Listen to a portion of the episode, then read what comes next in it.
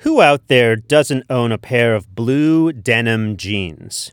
Today we're talking about the words denim and jeans. Blue jeans are perhaps one of the most common articles of clothing ever, but why do they call them jeans? Jean in the textile world technically refers to a twilled cotton cloth, and the term goes back to the 15th century.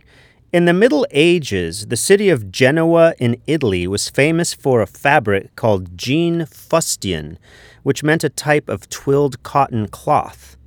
It was shortened from jean fustian to Gian, G E A Y N E. Jeans is the French word for Genoa, so you can see how the city of Genoa, or jeans, was the origin of the word jeans.